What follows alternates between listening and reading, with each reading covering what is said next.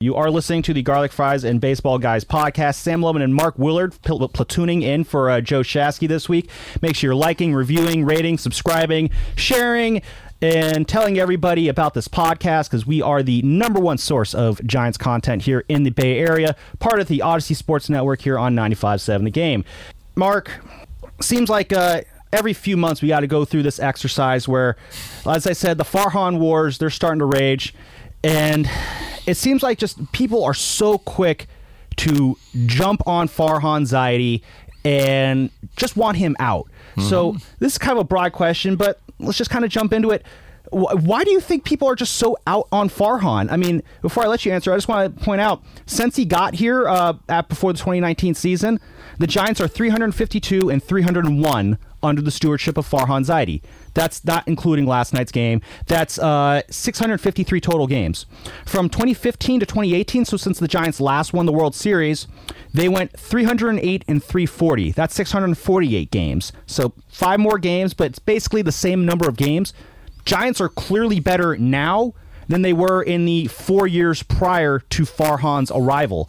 Yet you tell anybody that, on top of the fact the farm system's better, and it just it, it in one ear and out the other. They just don't care. Why do you think there's so much you know fan vitriol to Farhan Zaidi? Because people don't like change.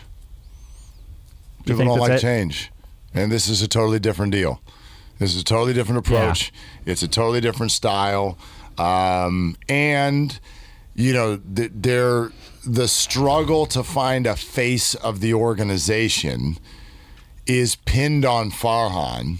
And I would actually argue because if you look at faces of the Giants, there was Barry Bonds who took everybody on all kinds of individual journeys, although the team journeys fell very short. And then there was Buster Posey, if you want to add in people like Bumgarner or Lincecum, but it was really Buster Posey who took people on less of an individual journey, but the greatest team journey that that we've ever known. Um, and then you go, okay, how do you find a face? Bonds was acquired, but always felt like a favorite son. Yes. Buster Posey was homegrown. The idea of a face of the organization being plucked from the outside is actually pretty difficult. It can happen, but if you go around baseball and look at faces, um, most of them are players who are in some way kind of grown from within or No, have, an, have a local attachment to to a fan base. So I would argue that while Farhan has fallen short on landing the free agent that everybody's waiting for him to get, the actual uh, culprit, the actual people to blame, if you will, that there is no face of the Giants right now. Are the people who were cultivating the farm system prior to Farhan getting here because there was nothing there. There was nothing to grow. Um, sure, there. Like I know that Luciano and some of these guys, but they were like they were teenagers. Luciano was signed in 2018, Right, they two were- months before Sabean and Evans were shown the door. Right, and they were, and, and and he was. How old was he? What was he? Sixteen. 16, I don't think. Yeah, he couldn't even drive yet. Right. So, like, the, the fact that they have not had anyone, I mean, who right now is the leader in the clubhouse to be the homegrown face of the Giants? It's probably Patrick Bailey right Thank now. you. Who I try to I try to pump up Logan Webb as being that guy. It doesn't seem like it's hitting well, yet, but it doesn't work as well when you're a starting pitcher. You It need is someone tough. who's out there every day and he's in a leadership position. And Patrick Bailey's the right answer. And he was one of the first draft picks that Farhan made, and a controversial one at that because it flew in the face of Joey Bart, and he was unequivocally correct. Mm-hmm. Yeah. like that has already been totally, totally proven. I wonder how close he came to getting dealt yesterday. See, that was the one I know they were talking name. that was it. the one name that popped up Yeah. yesterday. I wonder how close, but I just yeah, Yeah. I, I, I look at it that it's just it's change. It's a very very different way of going about business. It has not been successful at the highest level yet. It has totally been more successful than what was happening before he got here, and no one wants to hear that because they are hesitant to to see something that's different, especially when they're comparing it to a regime that was very, very successful. But you're right; they weren't successful for four to five years Yeah. leading up to the switch. it, it fell apart. Yeah, they kind of ran out of their goodwill there, and. I agree. You, you you pop a good point here at the rip. The reason a lot of fans don't like Farhan is because he's different. He is different than how you know Sabean used to do things. Uh, Shasky always points out that one of the first moves that Sa- Brian Sabean made was trading away Matt Williams, and how that was the bold move that set the tone for Brian Sabean's tenure. That's a move you make when you have a guy like I don't know Barry Bonds on the roster. Like people talk about, you know, the greatness of Sabean. I'm not trying to diminish Sabean, but he had Barry Bonds to build around when he got here. That is like the ultimate cheat code to be able to have that. If Farhan had, say, I don't know, a Bryce Harper to build around or a Giancarlo Stanton to build around, you think things are probably a little bit different. That being said, the whole difference thing, that's kind of the point. I the, the, the line I always point to uh, that Larry Baer said after 2018 was, "We want a next gen GM," and to me, that told me that. Larry was looking around the landscape of Major League Baseball and he saw that the way that teams were constructing themselves, the way that teams were trying to win baseball games was changing. You saw back in 2017, everyone was hitting home runs. You had, you know, random dudes who you never heard of hitting 20 home runs just by falling out of bed. But then, you know, you're like in 2018, you got the Giants where Gorkys Hernandez was their home run leader with 16. It just seemed like the Giants were playing baseball in rewind while the rest of Major League Baseball was moving forward. They were. And now I do think that the game is kind of shifting back away from that power centric uh, style that we saw from you know kind of 2016 to 2021 but that said larry wanted this team to take a different direction in how it constructed its baseball teams so yeah, if things are different, it's because that is the point. That's not a Farhan thing. That's a what Larry wanted thing.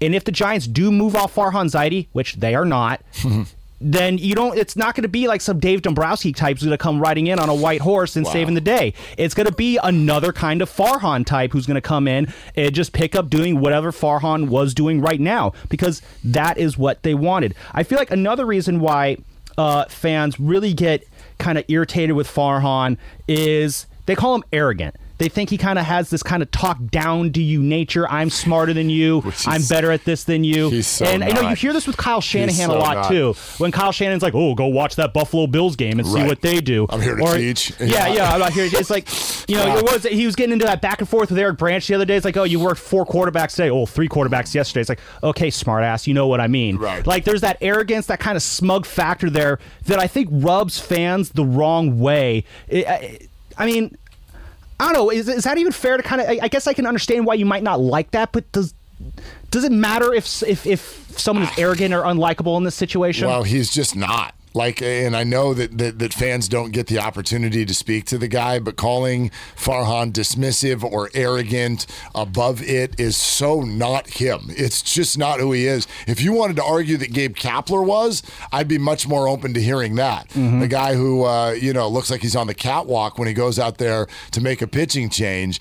That just I can- better looking than all of us, though, and there- that's just the that. reality. You know what I mean? Although I'm going to get a hand tattoo, and we'll see if see if it makes me look better. But I like I if if that guy makes you feel like he's talking down to you, I would be more open to it than uh, than hearing that Farhan does that because he he is just not that way. It's like I said.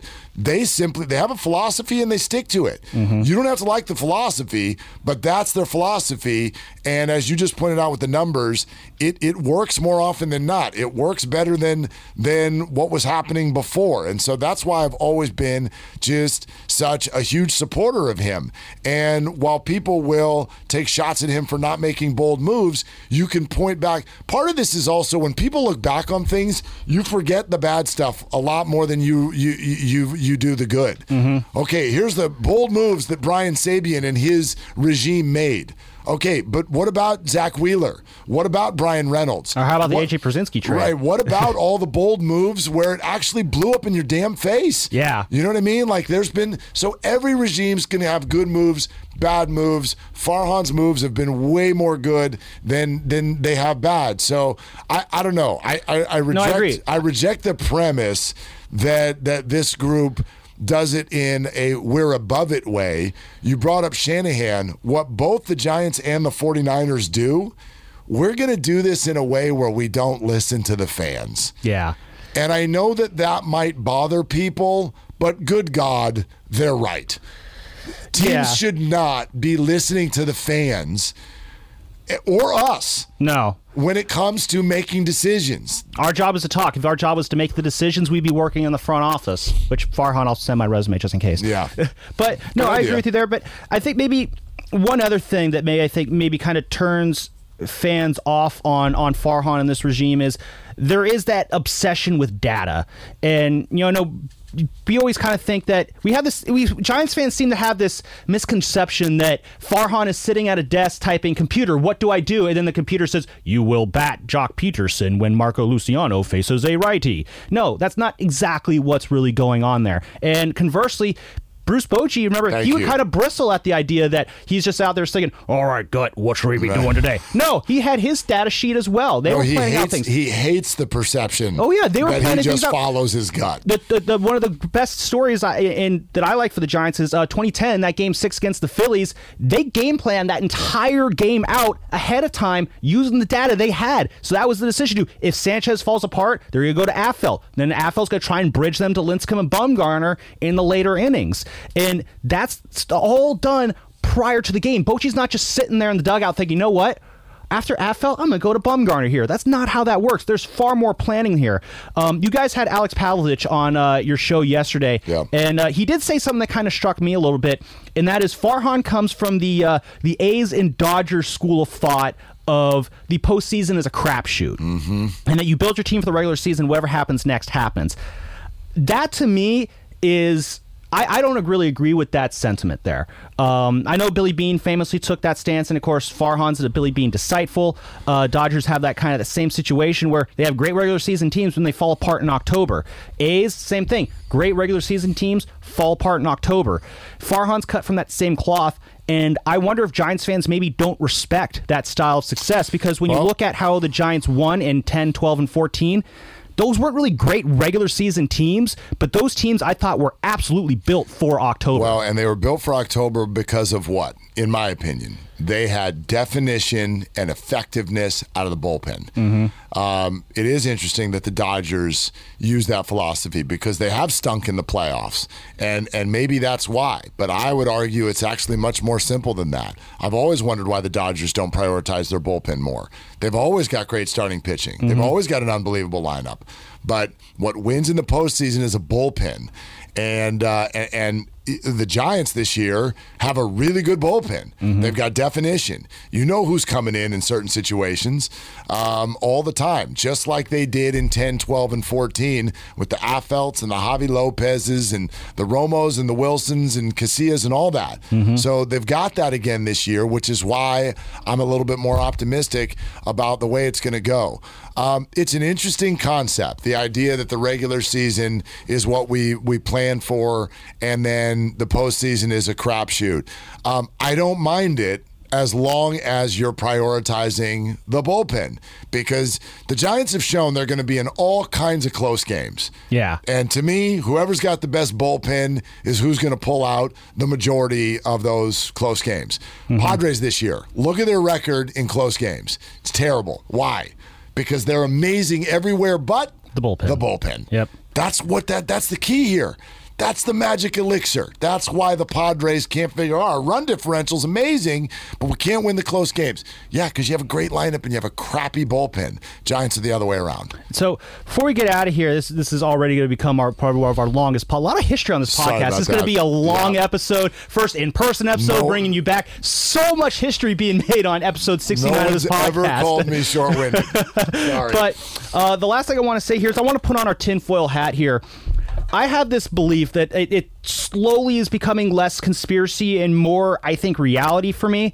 And that is, it really feels like there is a sect of Giants fans who want to see Farhan fail just so they could say that they were right that Farhan wasn't the guy.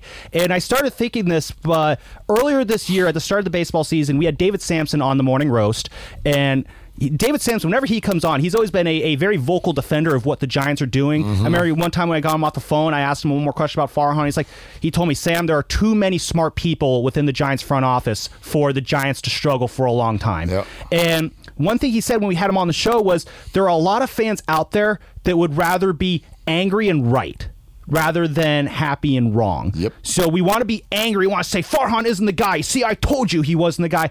And it's like there's almost like this desire to see the Giants fail just so that they can say, "You see, I was right not to trust this guy." Do you feel like there that you see that too within the Giants fan base? Absolutely, and not even just the fan base for the Giants. I hear, I see it in the whole Bay Area, Mm-hmm. um, and, and I, I mean, I see it beyond that. That's social media. That's sports gambling. Um, people care now more about their fantasy teams than they do their real Mm-hmm. teams because they want to be the ones in control and say I was right. But I love that you brought this up because the Bay Area right now is literally for me the poster city about this. It is the poster city about this.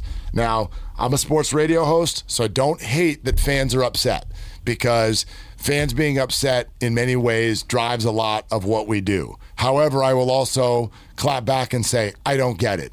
I don't get it. It just You're makes on- no la- You're on the back end of a basketball dynasty.